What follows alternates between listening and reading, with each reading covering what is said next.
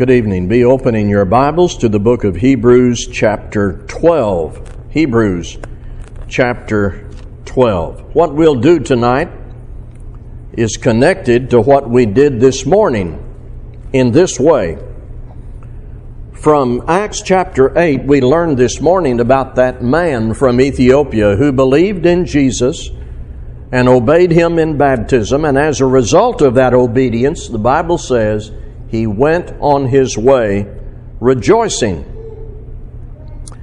And I presented that to us as part of the series this year. It's what Christians do. Now, let me take that a little further this evening. Part of that joy we referred to this morning is we know that God equips us to endure difficulty. The activity of faith holds great power because of the one we believe in, so that God's faithful can endure difficulty without giving up. And so, here in Hebrews 12, the example of Christ is brought into this and you will discover here that joy is combined with endurance. Those go together. Listen, please, Hebrews 12, verses 1, 2, and 3. Therefore, since we are surrounded by so great a cloud of witnesses, let us also lay aside every weight and the sin which clings so closely, and let us run with endurance the race that is set before us, looking to Jesus, the founder and perfecter of our faith, who for the joy that was set before him endured the cross, despising the shame, and is seated at the right hand of the throne of God. Consider him who endured from sinners such hostility against himself, so that you may not grow weary or faint hearted. That's Hebrews 12, verses 1, 2, and 3. Now, the primary objective in this passage in context is motivational. See, the previous chapter, Hebrews 11, takes us through some Old Testament history with emphasis on the active faith of real people that we become acquainted with in reading the Old Testament Abel, Abraham, Noah, Sarah, Isaac, Jacob, Joseph, Moses, Moses' parents, and others. They are commended as good examples of hearing, believing, and doing what God says. The writer is calling upon his readers to live by the activity of faith in Christ in spite of the environment of hostility and persecution. They are charged, Christians are, to run the race God has set before them with endurance. And at this point, with that word endurance, the example of Christ comes on stage. It says, Jesus, for the joy that was set before him, endured the cross, despising the shame, and is seated at the right hand of the throne of God. Now, what does that tell us about joy that was our subject this morning? Joy in the New Testament doesn't mean that you go around and smile all the time. It doesn't mean that you enjoy unabated exuberance and you just sing and dance your way through every day. It doesn't mean perfect health and wealth on earth. It is the joy of knowing that God is with His people through their trials. His promises are unchanged by our earthly difficulties and all our pain and stress we know will be over when we begin our heavenly residence. Jesus knew no matter how hard it was for him on earth, on the cross, and everything that led to it, he would be raised and would ascend back to the Father at his right hand. That was his joy, and it enabled his endurance before and at the cross.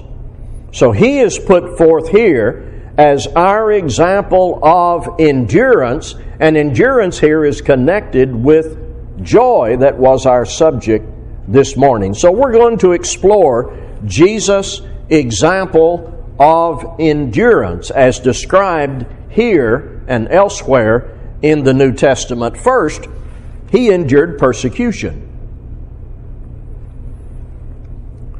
On one level, since the beginning, after sin entered, men and women who do what is right and speak the truth have been subjected to persecution.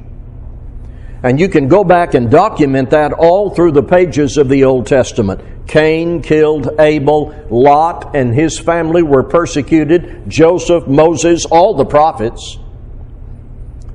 And then you come into the New Testament, the apostles and other early Christians, beginning with Peter and John and Stephen and James, they were opposed, falsely accused, and mistreated because they were doing what is right. It's called persecution for righteousness' sake. But none with greater intensity and wrath than Jesus. At his birth time, there was an effort to get rid of him from Herod. In his temptation, he was assaulted by Satan. Shortly after he started his ministry, consistently and without mercy, he was opposed, he was rejected, he was punished until his death. Two passages. John 15, 23 to 25 he said, Whoever hates me hates my Father also. If I had not done among them the works that no one else did, they would not be guilty of sin, but now they have seen and hated both me and my Father, but the word that is written in their law must be fulfilled. They hated me without a cause. Jesus was hated without a cause. He was perfectly innocent. God the Father is hated. When we follow Jesus and we honor God the Father, we will be subjected to mistreatment and opposition. Though not in the full measure that the Savior suffered on the cross. In Isaiah 53 and verse 7, it says, He was oppressed, He was afflicted, yet He opened not His mouth. That's his endurance. Like a lamb that is led to the slaughter, and like a sheep that before its shearers is silent, so he opened not his mouth. It is tough to be criticized, falsely accused, and hated.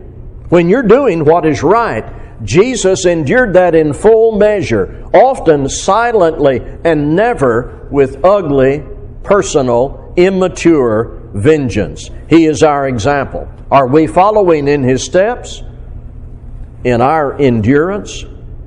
Under pressure? One of the marks of the Lord Jesus Christ is his mature responses and his continued love. Judas betrayed him, Peter denied him, no bitterness, maturity and love for these men. It was strength and endurance under control with joy in the life of Jesus Christ. There was physical pain. And there are statements that go to this all through the New Testament. The physical pain that he endured one that stands out to me is Hebrews 5 in verse 7 In the days of his flesh, Jesus offered up prayers and supplications with loud cries and tears to him who was able to save him from death, and he was heard because of his reverence. The full weight of both Jewish and Roman government corruption was brought against a perfect man, Jesus Christ. We would be impressed if our Lord went through one illegal, torturous trial. He went through no less than six three Roman and three Jewish, all of them painful, illegal, hypocritical, and prejudiced. Ungodly men were determined to put him to death, and it is impossible for us to fully take in and to imagine the physical pain that he endured. That he endured. The Roman soldier would have used a whip or a rope with jagged pieces of lead and sharp sheep bones attached to beat the prisoner until he fainted. Jewish law specified 39 strokes. There was that crown of thorns pressed into the Lord's head. There was the weight of the cross as it dropped into the earth. The body under strain and torn while he hung on the cross. Yet, when you look at what he said from the cross, those words spoke forgiveness, honor for God, and love for his mother. Consider him, it says in Hebrews 12 3 who endured from sinners such hostility against himself, so that we may not grow weary and faint hearted. Then there was the pain of bearing the punishment for sin, though he never committed any. The emotion of everything that he went through, his love for the lost, his love for his father, his knowledge of how his people would be persecuted. All of that accumulated pressure emotionally that he endured from sinners, such hostility against himself. I believe we see this in the statement that he made in the garden My Father, if it be possible, let this cup pass from me. Nevertheless, not as I will, but as you will. Matthew 26 39. It was agony, physically, emotionally, that he endured. Luke, the physician, brings out the intensity and burden of that hour as he wrote in Luke 22 43 and 44 And there appeared an angel unto him from heaven, strengthening him, and being in agony. He prayed more earnestly and his sweat as it was were great drops of blood falling down to the ground. To his disciples, he once said, He who endures to the end will be saved. He perfectly illustrated endurance. And thus it is said in Hebrews 12, Therefore, since we are surrounded by so great a cloud of witnesses, let us also lay aside every weight and the sin which clings so closely, and let us run with endurance the race that is set before us, looking to Jesus, the founder and perfecter of our faith, who for the joy that was set before him endured the cross, despising the shame, and is seated at the right hand of the throne of God. Considered him, uh, or consider him who endured from sinners such hostility against himself, so that you may not grow weary or faint hearted. Well, we could go home there, but you know me. What should this mean to me and to you today? In the formation and the continued development and steadfastness of our lives before God. Would you turn to 1 Peter chapter 4 for the next phase of our study? 1 Peter chapter 4. I'm going to be reading 12 through 19 in 1 Peter 4. Beloved, Do not be surprised at the fiery trial when it comes upon you to test you, as though something strange were happening to you. But rejoice insofar as you share Christ's sufferings, that you may also rejoice and be glad when his glory is revealed. If you are insulted for the name of Christ, you are blessed because the Spirit of glory and of God rest upon you. But let none of you suffer as a murderer or a thief or as an evildoer or as a meddler.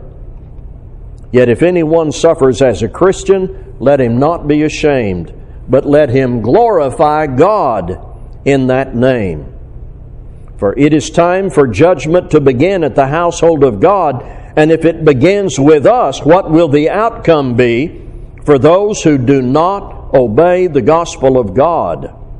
And if the righteous is scarcely saved, what will become of the ungodly and the sinner? Therefore, let those who suffer according to God's will entrust their souls to a faithful Creator while doing good. Now, before I speak about that paragraph, I want you to look back, take a moment and look back at how chapter 4 begins in 1 Peter. 1 Peter 4 in verse 1 says, Since therefore Christ suffered in the flesh. Stop there. The Holy Spirit revealed this to Peter to write, but Peter knew it as a witness. We've been talking about it tonight. In the first part of this sermon, Christ suffered in the flesh. Now, first, we understand that his suffering and death is our salvation. Then, when we respond to the call of the gospel in repentance and baptism, we are forgiven because he was willing to pay the price. But what else can be said about Christ suffering in the flesh? His example. And the next statement in 1 Peter 4 1 is, Arm yourselves with the same mind, or the same way of thinking.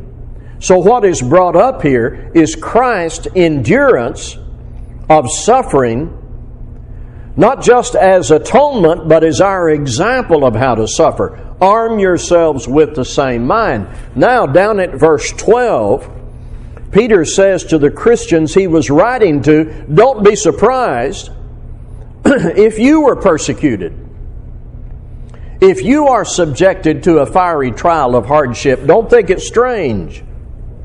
And not only does he say, Don't think it's strange, he says, Rejoice.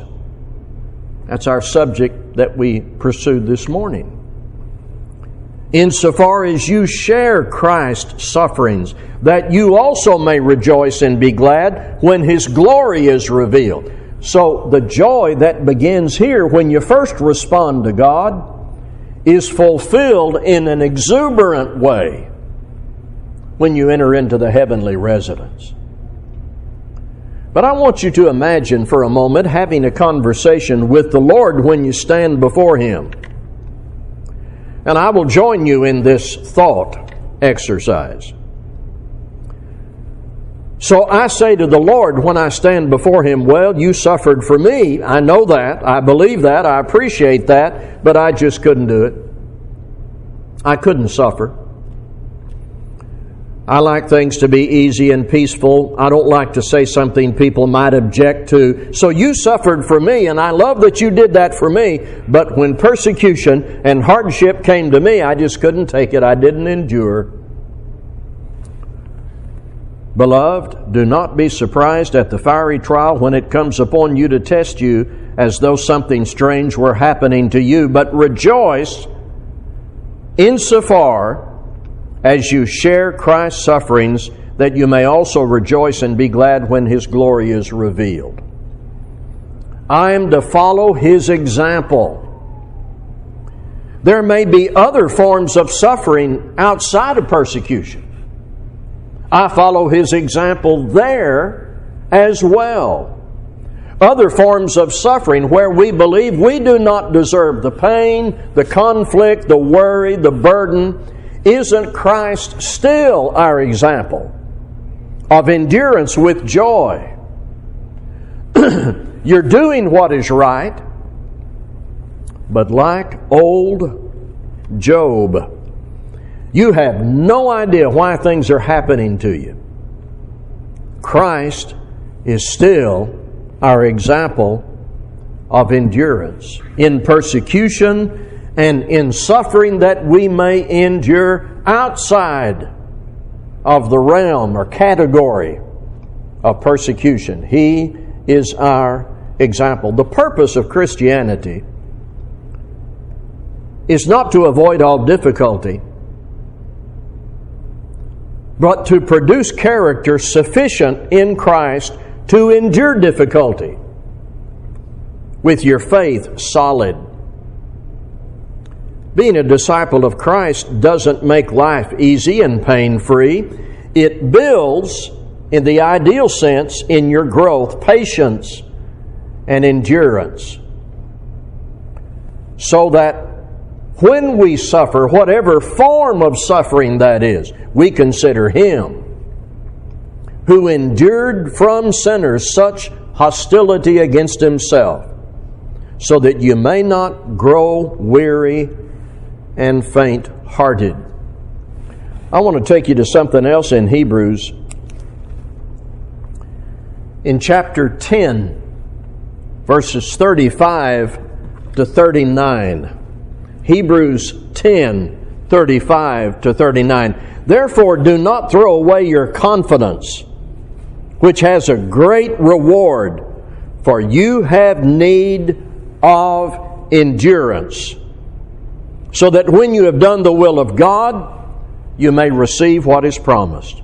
For yet a little while, and the coming one will come and will not delay.